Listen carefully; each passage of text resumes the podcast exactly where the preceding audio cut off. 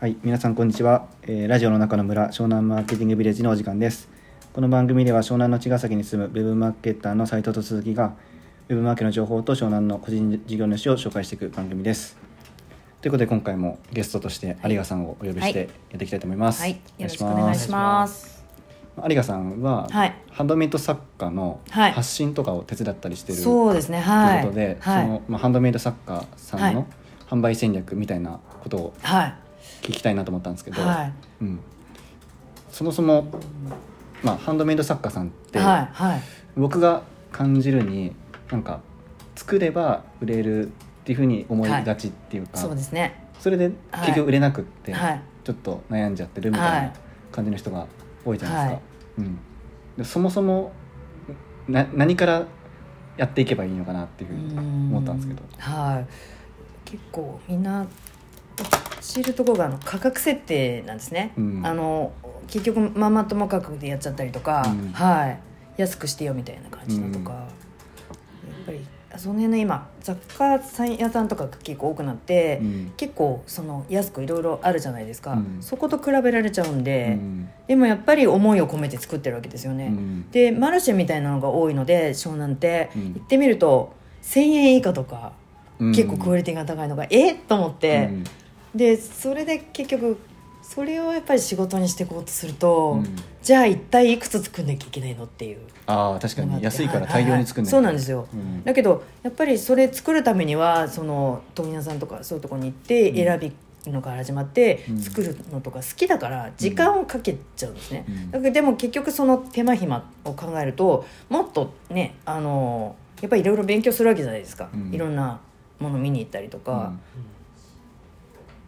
りそういうところのでやっぱりその自分の手間とかそういうの入れないので人件費を入れないので、うん。だから本当だったらもっと高くていいと思うんですけど、うん。それでやっぱりご飯を食べとこうとすると価格の部分とかあとその精神的な部分ですね、あのまああのいろんな SNS の活用とかももちろんビジネスにつながるものでそのツール的にはお伝えはしてるんですけど、うん。まずそのブロック自分でブロうんックしちゃってるんで、まずマインド。その辺を全部そうですね、うん。マインドの部分全部取っ払ってもらって、うん。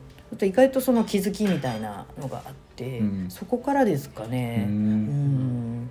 どどういうマインドブロックがあるんですか？そうですねやっぱりえ私これで出ていいのかしらみたいな露出の部分。はい。だ旦那さんとかご主人とかやっぱりあのあまり出るなっていう方もいるし、うん。まあそれはねそれぞれだと思うんですけど、うん。あとはやっぱり何か出てくと「誰々ちゃんの場はこんなことやってるのよ」みたいな、うん。いうねあのそうやってちょっとあの賑やかしいお方々もいらっしゃるわけですよ。うん。だからそういったところでもう気にせず行くっていう強いマインド。うん。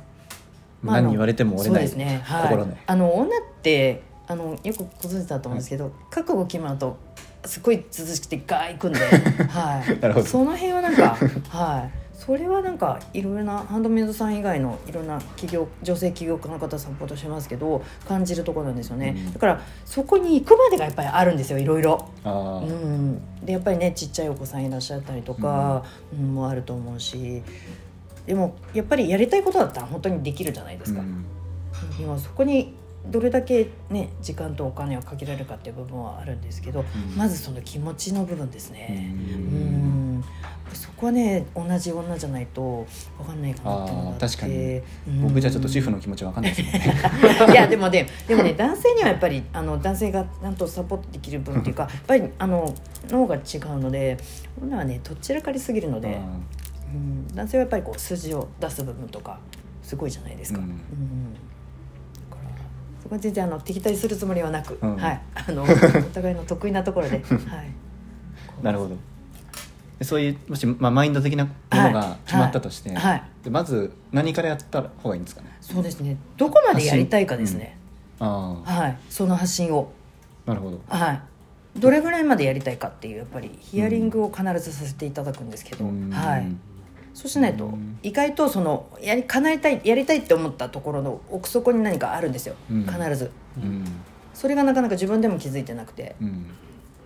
それがこう話しているうちにだんだんこうほぐれてきてうん。みたいなのがあるのでだからいきなりズームとか遠隔ではやらないですね。必ずはい。まあ 単単発とかだと Zoom とかでやることありますけどやっぱりでも信頼関係ないと、うん。なかなか、うん、遠隔は難しいかなって思っていて、うん。いやその人によって、はい。アメブロやりましょうとかそうですね。インスタやりましょうとかははい。はい違うんですか、そうですね。はい、うん。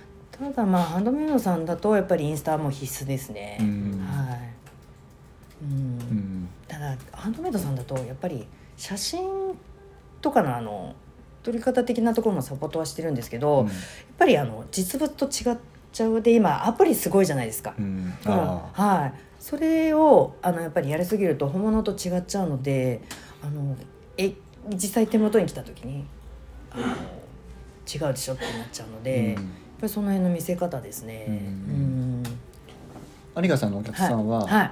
作ったらみんなどこで売ってるんですか？ネネットで売るんですか？もう多いですね。はい。メルカリとかですか？ああとはもうそういったあの EC サイトみたいなのがあるじゃないですか。うん。はい。ああなるほど、はい。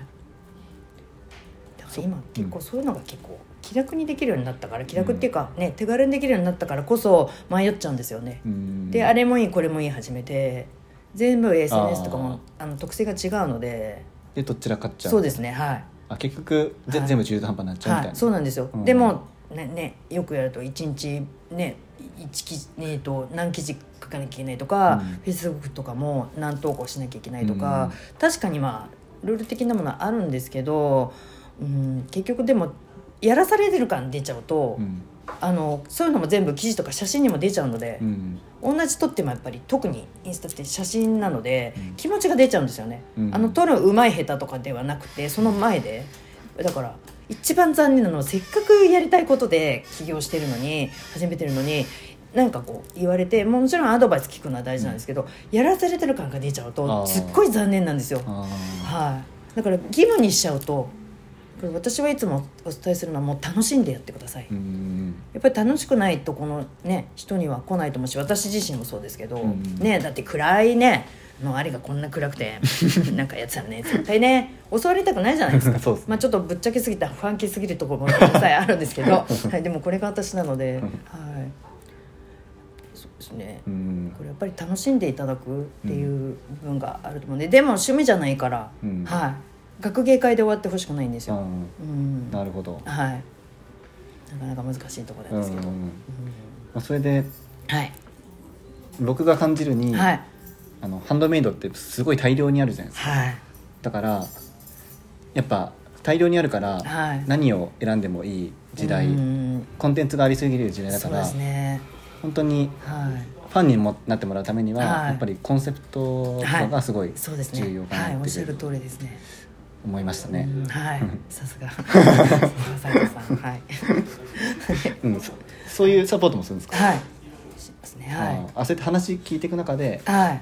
あなたそうですね。やっぱりあのどこまでやりたいかっていう部分もあるしあのやっぱり見せ方の部分ですね、うん。で見せ方っていうのが見せる方と魅力のみの方の見せ方って両方あって、それがなかなかでも一人でやっぱり発信するとなるとあのなかなかあのまあ得意な部分もあったりするのでやっぱりこの上から目線になっちゃうんですよね、うん。上から目線っていうか。うんこの目線的になっちゃうのであれもできますこれもできますってなっちゃうので、うん。見た方はもうお腹いっぱいになっちゃうんですよ。うん。でもやっぱりお客さんが知りたいとこってそこじゃなくて、うん、あのやっぱり共感を得ないといけないのでお客様目線っていうところの部分うんもみん。な合わせて一生懸命発信するしようとして気持ちは分かるんですけど、うん。その辺の動線ですね、うん。まあ、その一つでやっぱりなかなか解決できないのでうまくこうつなぎ合わせてっていうか、うんそれをうまく回れるように、うんうんしかもあのストレスなく。うん。好きを仕事にするってすごく難しいとは思うんですけど、まずはこういう戦略でやっていきましょそうって言って、はい。はい。でその中の一つとして、はい。そのインスタを使おうみたいな感じなんですか、そうですね。はい。なるほど。はい。有賀さんもインスタフォロワーめっちゃいますもんねいやーまだまだちょっとまだまだですね。はい。あのとりあえずまだまだ今育ててるところで。はい。ね、上には上がいるので。そうですね、はい。でもやらないことはお伝えできないので、うん。はい。なのでもうトライアンドエラー、はい。頑張っております。はい。はい。もう僕らの大先輩なのでいやいやいや人生の大先輩あの年だけは いやでも若い方ってすごいと思うんですよね。実際こうやって本当に自分の、ね、息子とかみたいな年の方がこうやって実際にやられて、はい。あのやっぱ学ぶことがすごく多いんですよ。うん。若いってやっぱエネルギーなので、うんそれは本当いくらやっても真似できないんですよ、うん。だからあの本当にね尊敬の目で皆さんをこう見ていて私。はい。もうすごいなと思っておばちゃんも頑張んなきゃなってうん。本当に活力をいただいてます。ありがとうございます。はい、なるほど。はい、あじゃあ最後にはい。どうしようかな。はい。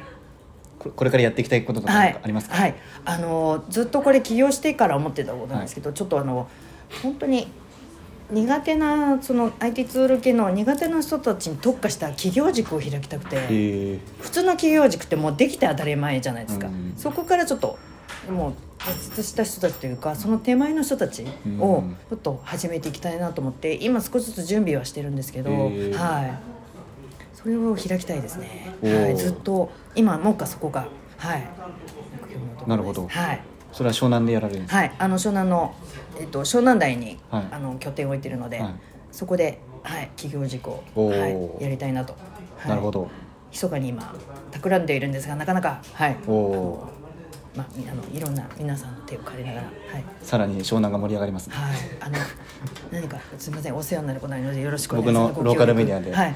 紹介しますんで。ありがとうございます。はい。実現させたいと思います。ありがとうございます。はいありがとうございます。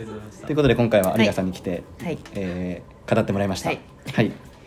えっ、とツイッターで「ハッシュタグ湘南マーケティング」でやっていただければ、えー取り上げますのではい。よろしくお願いします。はい。ありがとうございました。ありがとうございました